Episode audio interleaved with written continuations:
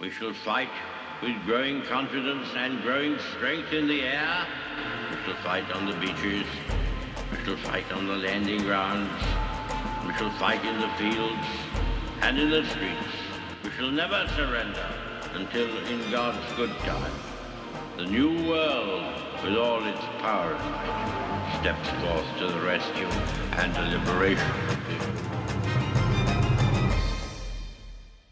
In times of universal deceit, truth is the only rebellion left. On today's show, I'm going to talk about the news. Not the weekly news, not the monthly news, not this year's news. No, I'm going to talk about the biggest news story in human history. I'm going to talk about the resurrection of Jesus Christ. I'm Dr. Everett Piper, and this is The Rebellion.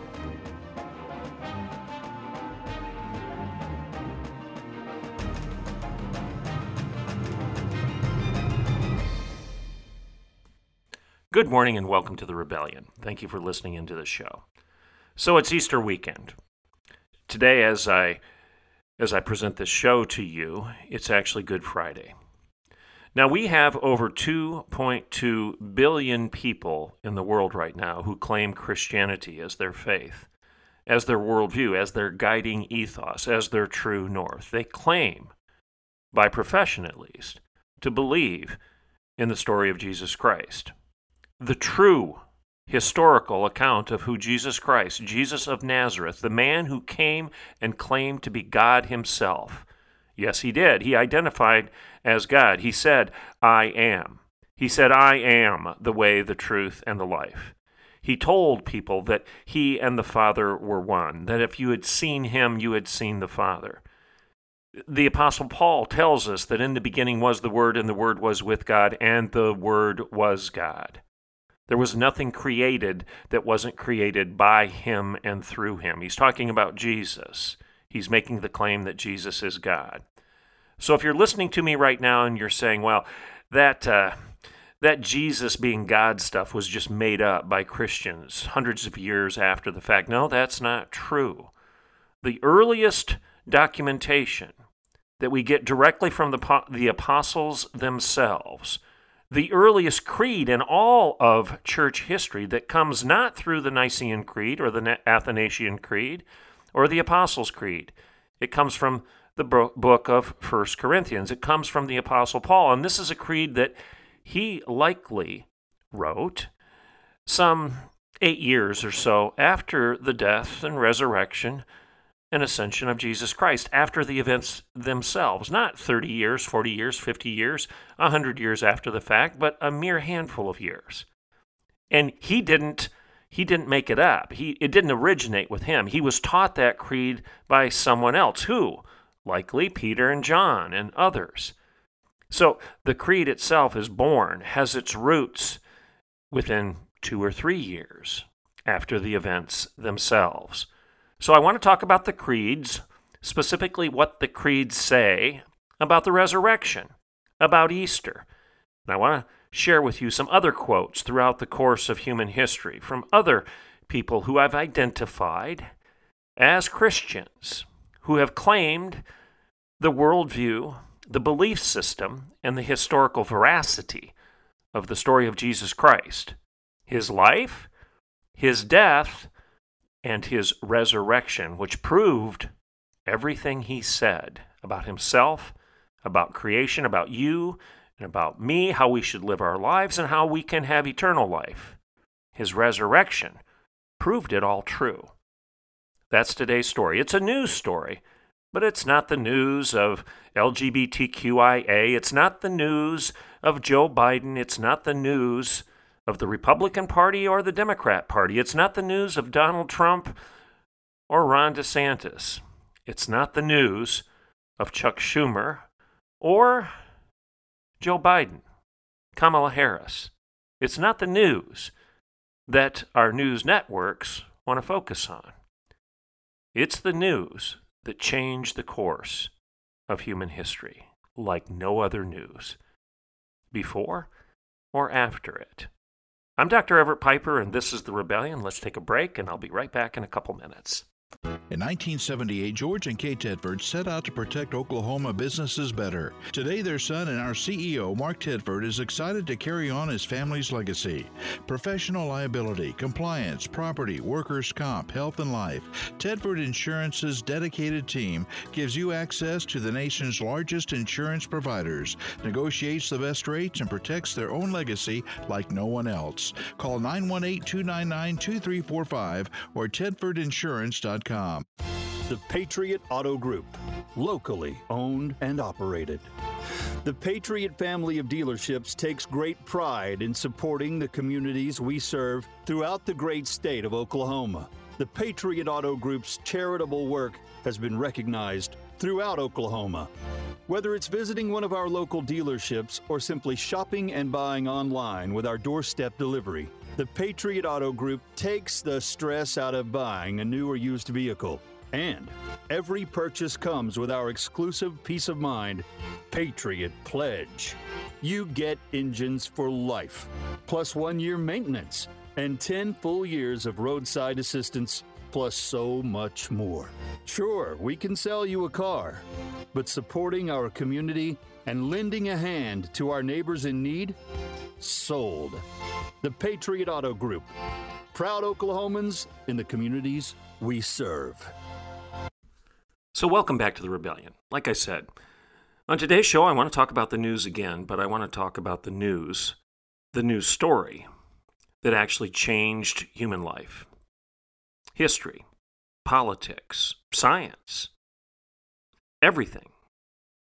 This news story of Jesus Christ, Jesus of Nazareth, a carpenter from a small backwoods town, oil patch town, if you will, in Israel, who walked everywhere his entire life, or maybe rode a donkey periodically.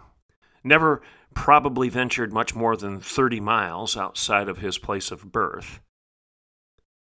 Uh, taught a relative few. Yes, oh, we hear that he taught thousands on a mountainside when he delivered the sermon that we call the Sermon on the Mount and talked about the Beatitudes.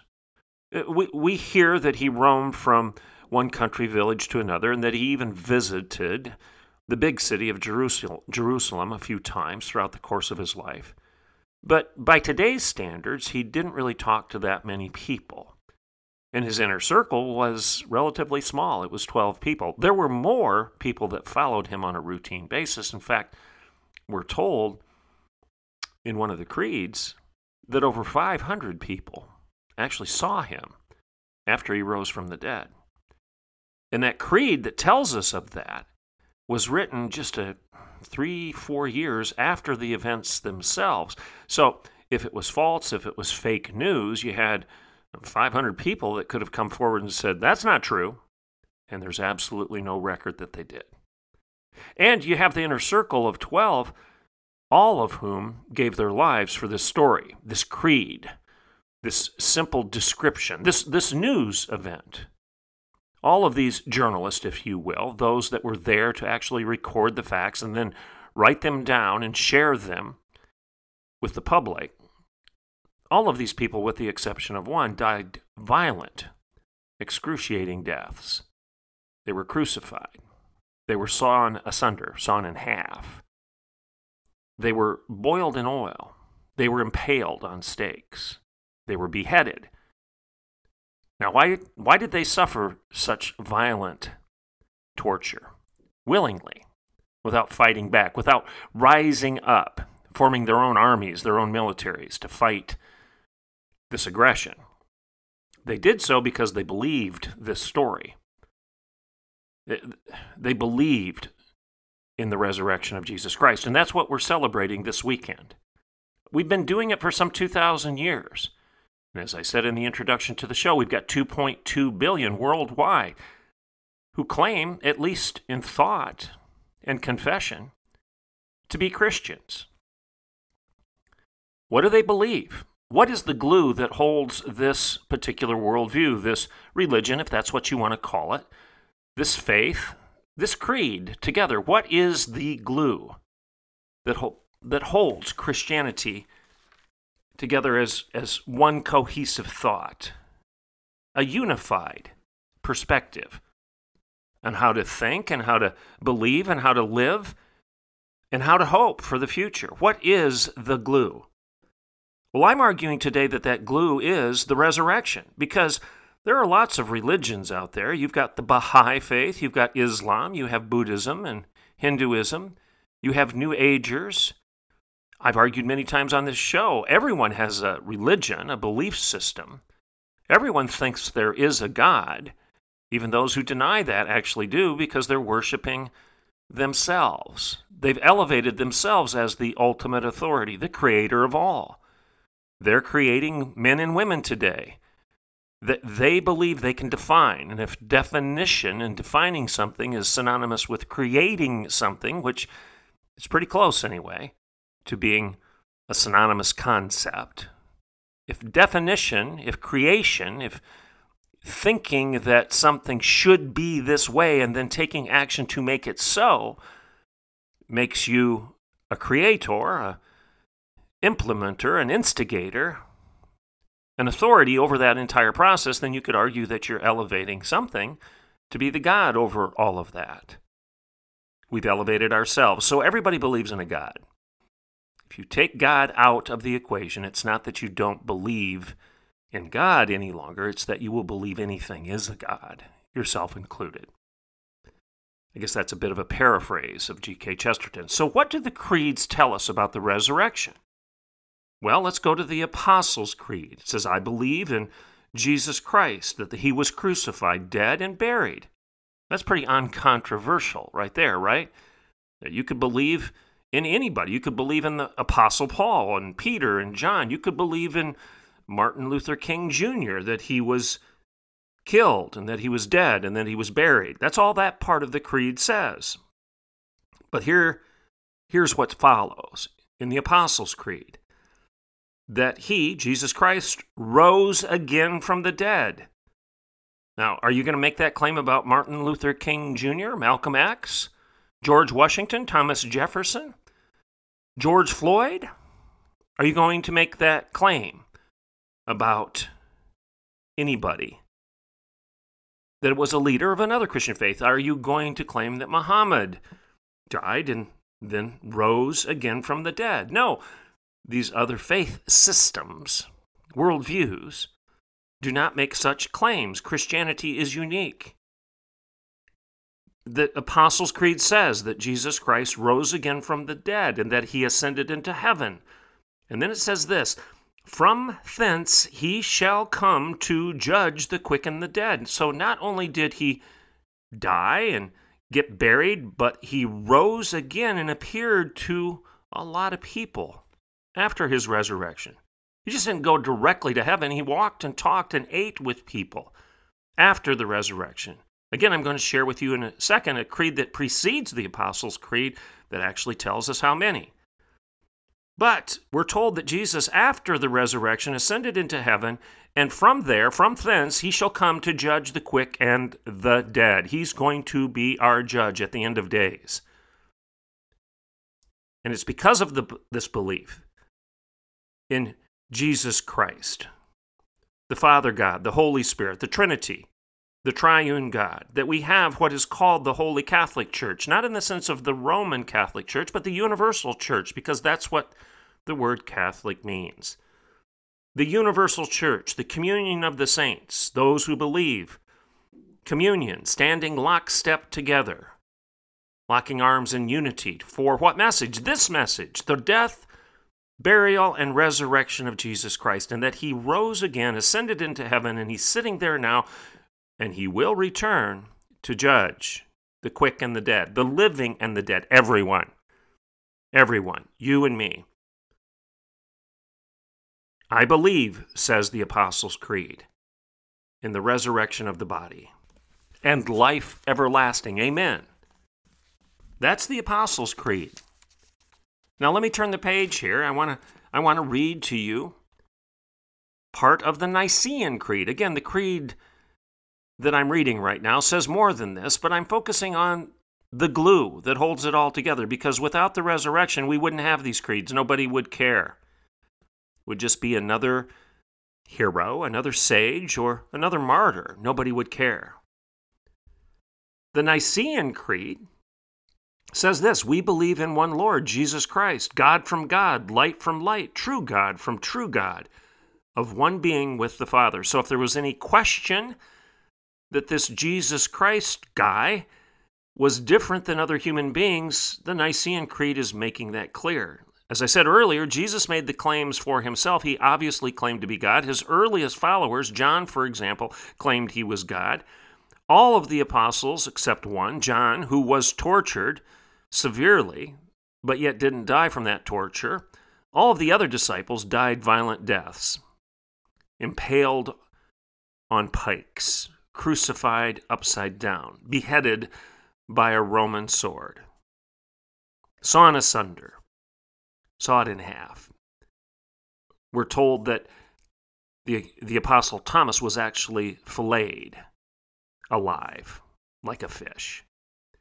Why would they? Why would they endure that? Why wouldn't they say, "No, no, no, we made it up. Uh, uh, we, we believe in the morality, we believe in the message, we believe in the politics, but no, the resurrection. We won't stake our lives on that." Why wouldn't they have recanted rather than suffer such violent deaths? You might want to ask your, yourself that question before you discount this stuff, this historical record of the biggest news story ever in human history. The Nicene Creed goes on. Through him, Jesus Christ, all things were made. Again, a direct claim to God. He's the creator.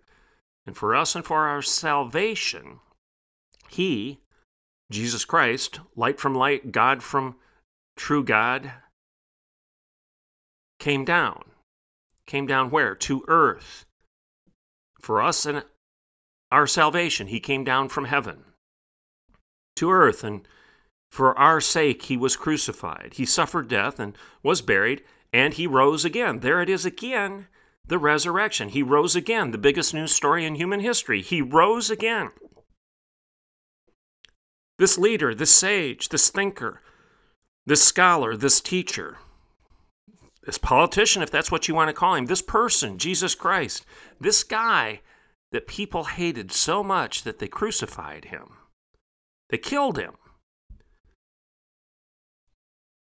He rose again from the dead, and he ascended into heaven, and he will come again in glory to judge the living and the dead, and his kingdom will never end.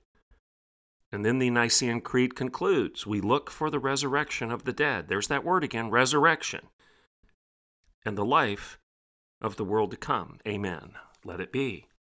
So there's two creeds. Let's read another creed. This one is called the Athanasian Creed. It comes later on. They want to make sure that everybody understands what, what Christianity is. And it's a longer creed, but I'm going to read portions of it to you. We worship the one God in Trinity, that there is one person Father, Son, and Holy Ghost. The Godhead of the Father and the Son and the Holy Ghost are all one, co eternal. Father incomprehensible, Son incomprehensible, Holy Ghost incomprehensible, Father eternal, Son eternal, Holy Ghost eternal.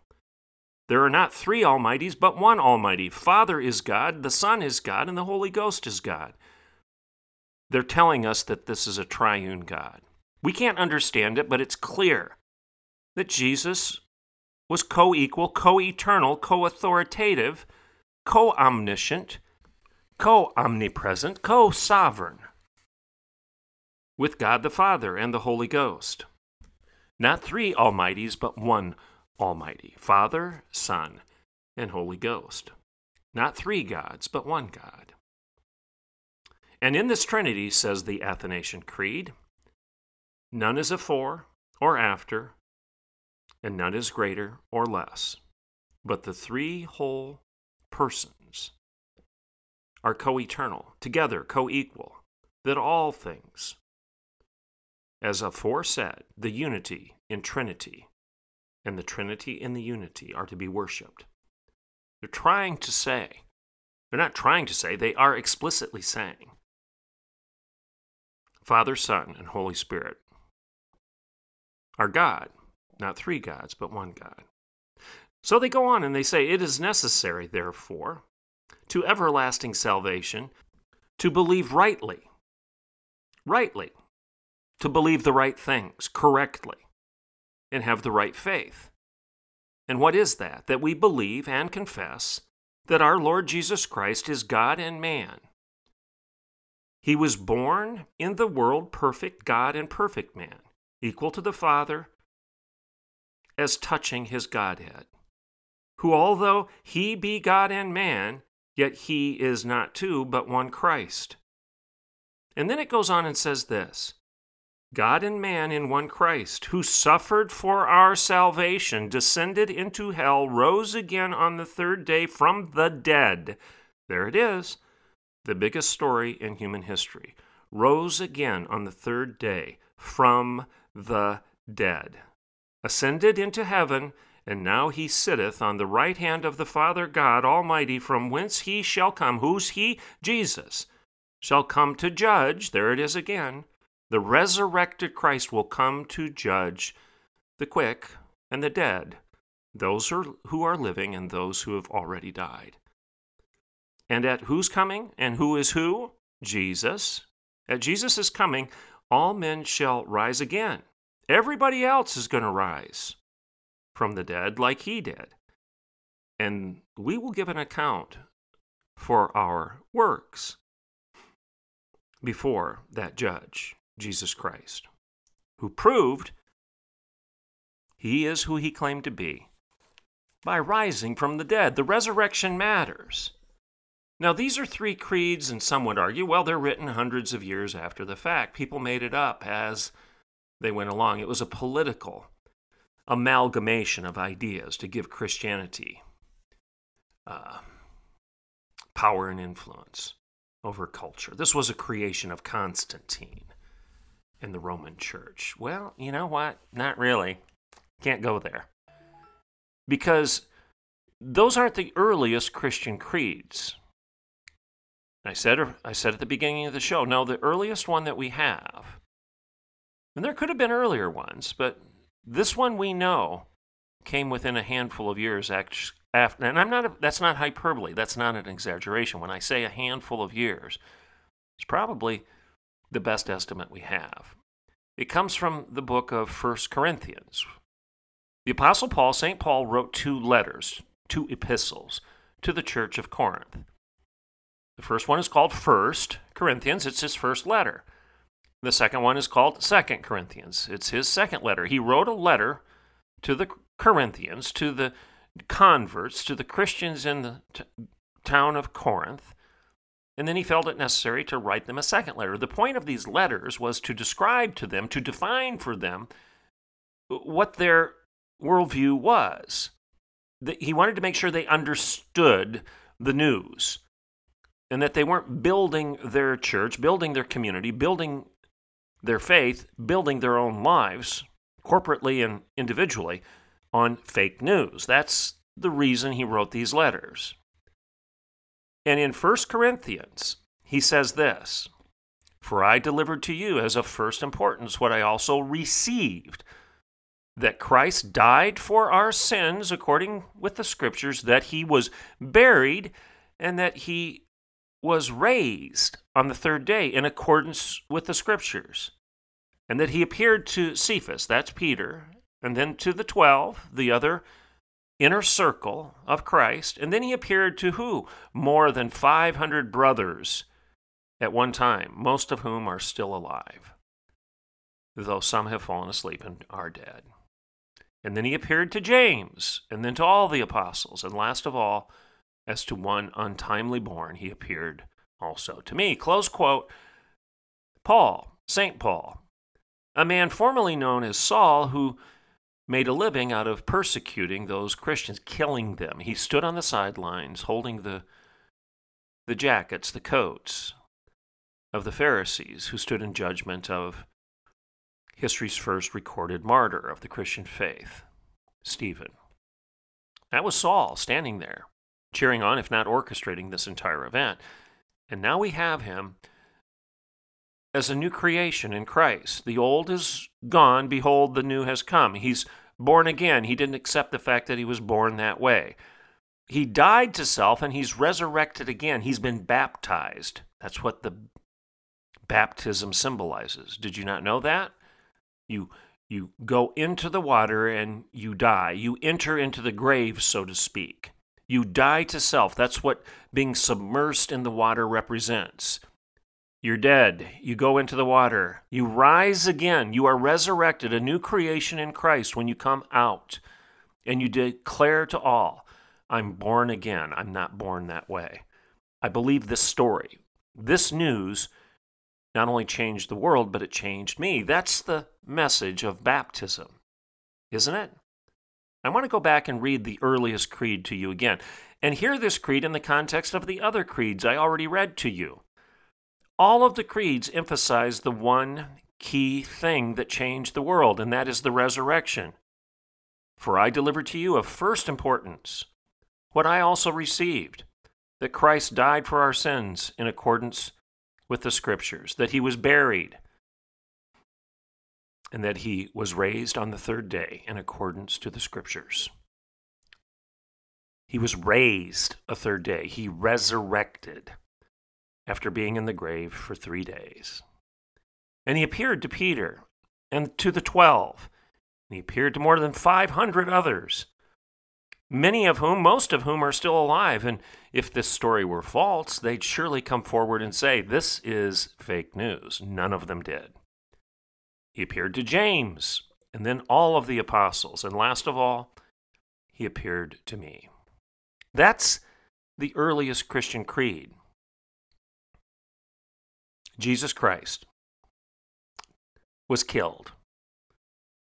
He was executed. He was buried.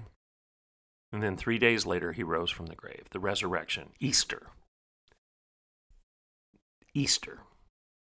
Now, many scholars believe that that creed, that earliest one, originated in the mid 30s.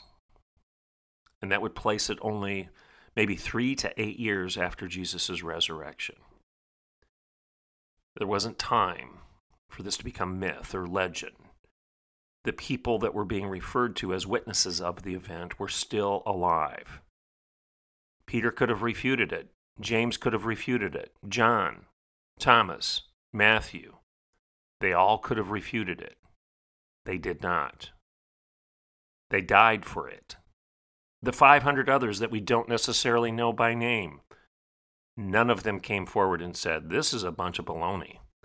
You guys are making this up. It's fake news. None of them served as fact checkers to say, Well, the information you're sharing is out of context. We're going to cancel you. We're going to censor you. We're going to crucify you for endangering the public because of your refusal to recant. None of them. None of them. None of the 500 referred to by Paul in that earliest creed did that. If you want to doubt the story, ask yourself that question Why has it endured? Why has there never been a fact checker to refute it? Why didn't the Romans? They were the equivalent of Facebook and Twitter and Google, and they were the equivalent of Congress at the time. Why wouldn't the Romans, the fact checkers par excellence, have come forward and said, uh, We've got the body. It's here in the grave. This is nonsense. Why didn't the Pharisees, who orchestrated the execution in the first place, who cried in front of Pilate, Crucify him, crucify him? Don't give us Barnabas. Kill Christ. Why wouldn't they have served as fact checkers? Why don't we have any record of that? Don't give me this garbage that the church destroyed it. And there was so much power in the early church that they never disclosed the truth. No, come on. You really don't believe that. You couldn't possibly. For 300 years, the church had no power. They were being killed. There would be record upon record upon record from Rome to Jerusalem, Turkey, and everywhere in between, telling us that it was all a lie. But oh, those records don't exist. The news story that changed the world is real, folks, and the creeds prove it the resurrection proves it. And it's the resurrection that can change the world and change you. I'm Dr. Everett Piper, and this is The Rebellion. Happy Easter.